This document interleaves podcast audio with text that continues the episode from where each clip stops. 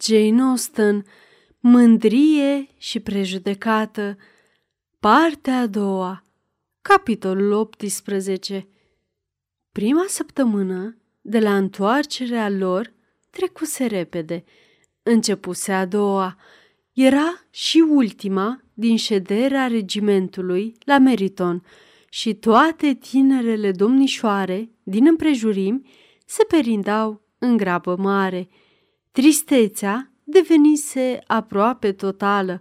Doar cele două domnișoare Bennet, mai mari, puteau încă să mănânce, să bea, să doarmă și să-și vadă de cursul normal al ocupațiilor lor zilnice. Kitty și Lydia, a căror suferință era extremă, le reproșau frecvent această lipsă de sensibilitate. Oare cine nu ar fi putut pricepe așa o mare deznădejde într-o familie? Cerule mare, ce se va alege de noi? Ce o să ne facem? Obișnuiau să exclame cu amar și jale. Cum te mai poți zâmbi așa, Lizzie? Îndurerarea le era împărtășită de drăgăstoasa lor mamă, care și aducea aminte cât avusese și ea de îndurat într-o situație asemănătoare cu 25 de ani în urmă. Sunt sigură, spuse ea, că am plâns timp de două zile continuu atunci când regimentul colonelului Miller a trebuit să plece. Am crezut că o să mi se frângă inima. Măcar de-am putea ajunge la Brington, observă domnișoara Bennet. A, da, măcar una dacă s-ar duce, însă tata este atât de reticent. Puțină baie în mare mi-a ridicat moralul pentru totdeauna și mătușica Phillips sigur mi-ar face toate poftele, adăugă Kitty. Astfel de lamentări răsunau mereu în casa din Longbourn. Elizabeth încerca să se amuze pe seama lor, dar toată distracția ei se pierdu în pudoare. Simțea iar justețea obiecțiilor lui Darcy și niciodată nu fusese mai dispusă ca acum să ierte acestuia amestecul în opiniile prietenului său, dar tristețea Lidiei se risipi de grabă, deoarece primi o invitație din partea doamnei Forster, soția colonelului regimentului, de a o întovărăși la Bricton. Această neprețuită prietenă era foarte tânără și se căsătorise de curând. Îi fusese recomandată ca o imagine a bunei dispoziții și plinătății de spirit, iar la numai trei luni, după ce se cunoscuseră, erau deja nedespărțite. Încântarea Lidiei, la auzul unor asemenea vești, extazul doamnei Forster, desfătarea doamnei Bennet și, în același timp, ofensa simțită de Kitty ar putea fi cu greu descrise. În totalitate neatentă la sentimentele surorii sale, Lidia zburda prin casă într-o exaltare neostenită, așteptând ca toți să o felicite, vorbind și râzând mai zgomotos ca niciodată, cu toate că mai puțin norocoasa Kitty rămăsese în camera de zi, deplângându-și soarta în cuvinte atât de nepotrivite, încât accentul îi devenise arțăgos. Nu pot înțelege de ce doamna Forster nu m-a invitat și pe mine, la fel de bine ca pe Lydia, spunea ea. Chiar dacă nu sunt prietena ei apropiată, avem același drept să fiu și eu invitată ca și ea, chiar mai mult, pentru că sunt cu doi ani mai mare. Degeaba încerca Elizabeth să o liniștească și Jane să o facă să abandoneze ideea. Cât despre Elizabeth, invitația aceasta era departe de a provoca aceleași sentimente ca mamei sau Lidiei, căci ea o luă ca pe o pedeapsă capitală pentru toate încercările de bun simț din ultimul timp și era detestabil că, așa cum un pas trebuie făcut acolo unde vezi, nu a putut evita să nu-și sfătuiască tatăl în secret să nu o lasă să se ducă. Acesta o ascultă atent, după care spuse, Lidia nu se va lăsa până nu se va face de râs în public și nu ne putem aștepta din partea ei la o cheltuială mică sau la o atitudine convenabilă pentru familie, mai ales în circumstanțele de față. Dacă ți-ai dat seama, spuse Elizabeth, de marele dezavantaj care se poate isca pentru noi toți în societate datorită manierelor neinstruite și imprudente ale Lidiei, nu cele care s-au iscat deja în public, sunt sigură că ai fi judecat diferit orice chestiune. S-au iscat deja, spui? repetă domnul Bennet. Dar ce? Ți-a îndepărtat prin comportamentul ei vreunul dintre iubiți? Sărmana, micuța Lizzie, dar nu te mai omorâ așa. Atâția tineri sensibili care nu pot suporta să se contamineze cu puțină stupiditate, nu merită regretul.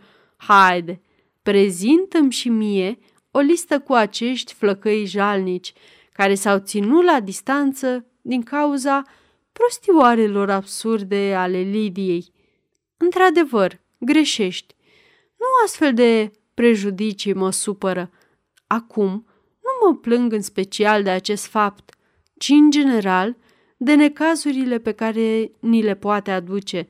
Însemnătatea și respectabilitatea noastră în lume pot fi influențate de nestatornicia sălbatică, de importanța pe care și-o dau și de refuzul oricărei cumpătări, trăsături care marchează caracterul Lidiei. Iartă-mă, dar trebuie să-ți vorbesc deschis. Dacă dumneata, dragul meu tată, nu vei avea grijă să-i supraveghezi capriciile exuberante și să o faci să înțeleagă că preocupările ei actuale nu trebuie să ajungă un fel de viață, în curând nu se va mai putea îndrepta. Caracterul ei va rămâne definitiv, iar la 16 ani va avea asemenea legături că se va pune pe ea și întreaga familie într-o postură ridicolă și mai mult decât atât, va fi o cochetărie dintre cele mai ieftine și mai josnice, fără alt farmec în afară de tinerețe și faptul că e o persoană tolerabilă. Iar cu ignoranța și goliciunea minții sale, va fi capabilă să se apere, măcar o fărâmă, în fața disprețului general pe care îl va stârni pasiunea ei turbată de a fi admirată. Acest pericol o pândește și pe Kitty. Ea se ghidează după Lydia, înfumurată, ignorantă, stupidă și de necontrolat. O, dragul meu tată, bănuiești că e posibil să nu fie blamate și disprețuite oriunde vor fi cunoscute, iar că surorile lor mai mari nu vor suferi de pe urma acestei rușini? Domnul Bennet vedea acum că ea își punea tot sufletul în ceea ce spunea. Îi luă mâna cu afecțiune și îi răspunse – nu te mai tulbura așa, draga mea. Oriunde tu și cu Jane sunteți cunoscute, veți fi respectate și apreciate și nu veți avea mai puține privilegii, deoarece aveți două, sau pot să spun chiar trei surori foarte prostănace. Nu vom avea liniște la Longbourn dacă Lydia nu va pleca la Brighton. O lăsăm să se ducă atunci. Colonelul Forster este un om sensibil și o va feri de orice necaz mare. Noroc că, nefiind prea bogată, nu constituie un obiect de pradă pentru cineva. La Brighton va fi mai puțin importantă, chiar și ca o cochetărie ieftină decât a fost aici. Ofițerii vor găsi doamne care să le merite mai mult atenția. Prin urmare, hai să sperăm că șederea ei acolo va fi ca o lecție pe care o va învăța despre propria ei lipsă de importanță. În acest sens, ea nu are cum să scadă mult mai rău, fără să ne motiveze pe noi să o încuiem în cameră pentru tot restul vieții. Elizabeth fu nevoită să se mulțumească cu acest răspuns, dar opinia ei rămăsese aceeași și plecă nehotărâtă și cu părere de rău. Oricum, nu-i stătea în fire să sporească neplăcerile stăruind asupra lor. Avea încredere că și îndeplinise datoria și nu mai era dispusă să se consume pentru necazuri inevitabile sau să-și sporească motivele de neliniște. Dacă Lidia și mama lor ar fi aflat motivul discuției ei cu tatăl, cu greu s-ar fi găsit expresie de comparație pentru revolta lor comună. În imaginația Lidiei, o vizită la Brighton însemna toată fericirea din lume. Deja vedea, cu ochii minții, străzile acelei vesele stațiuni balneare, pline cu ofițeri. Se vedea în centrul atenției, curtată de zeci și sute pe care nu-i cunoscuse până atunci. Vedea toată faima cantonamentului, acele corturi înșirate, cu minunata lor uniformitate, pline de atâta tinerețe și veiciune, orbite de roșul aprins al uniformelor. Ca să întregească imaginea, se închipuia șezând, adăpostită într-unul dintre corturi și cochetând cu gingășie alături de cel puțin șase ofițeri deodată.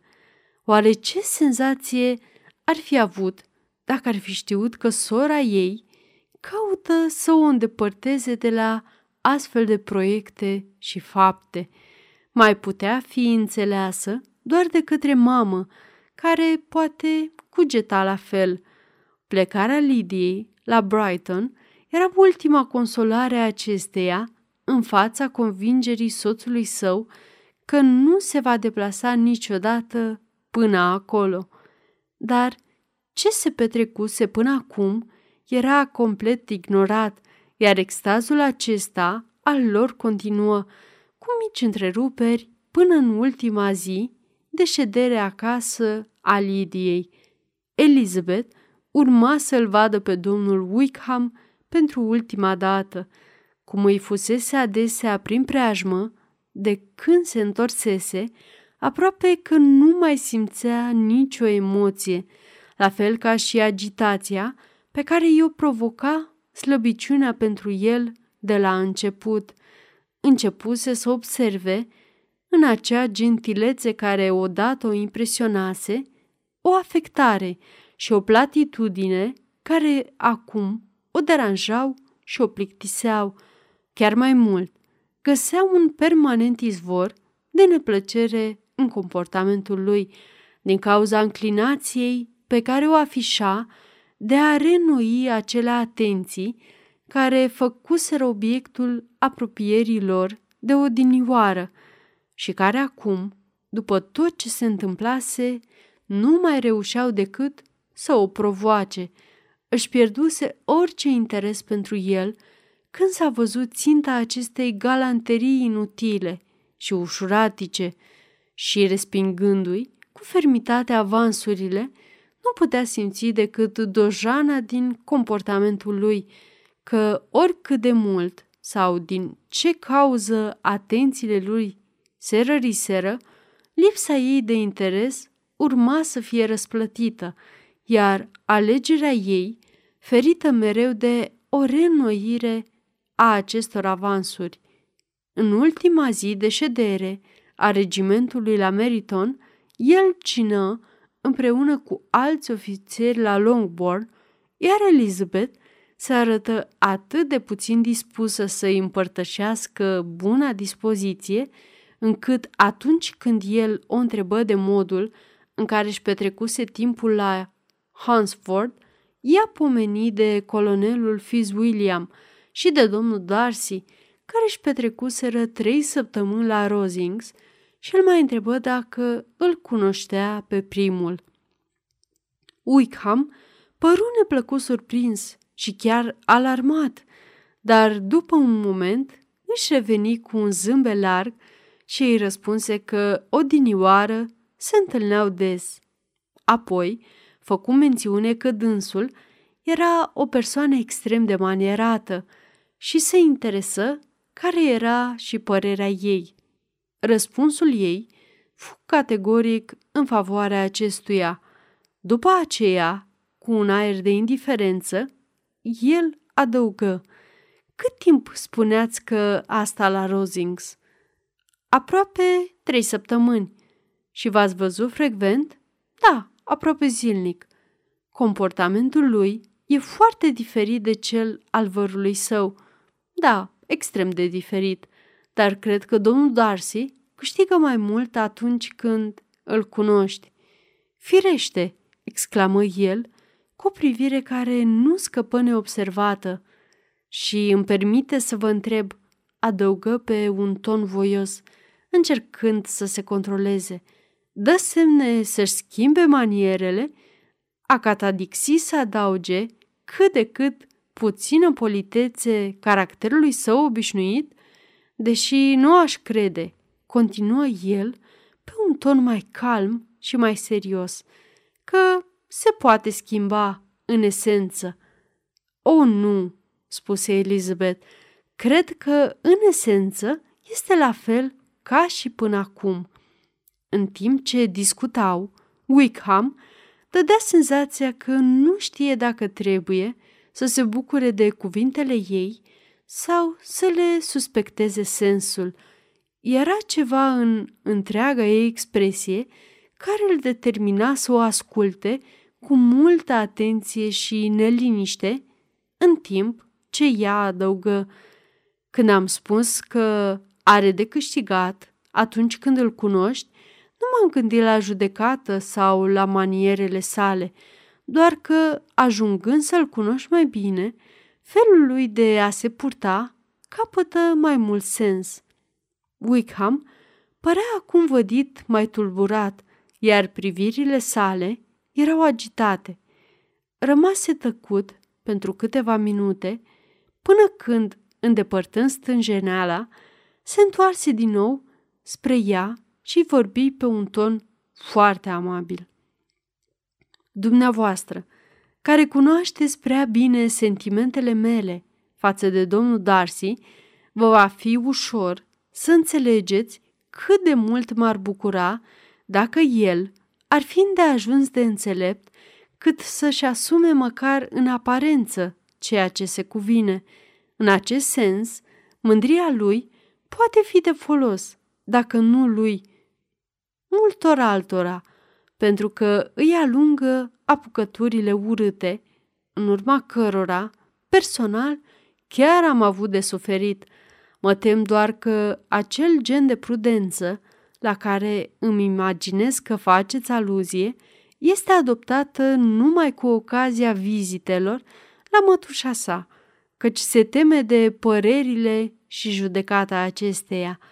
Știu, de când locuiam împreună, că această teamă lăuntrică funcționa și multe trebuie puse pe seama dorinței lui de a-și dirija căsătoria cu domnișoara de Borg, pe care, cu siguranță, pune mare preț.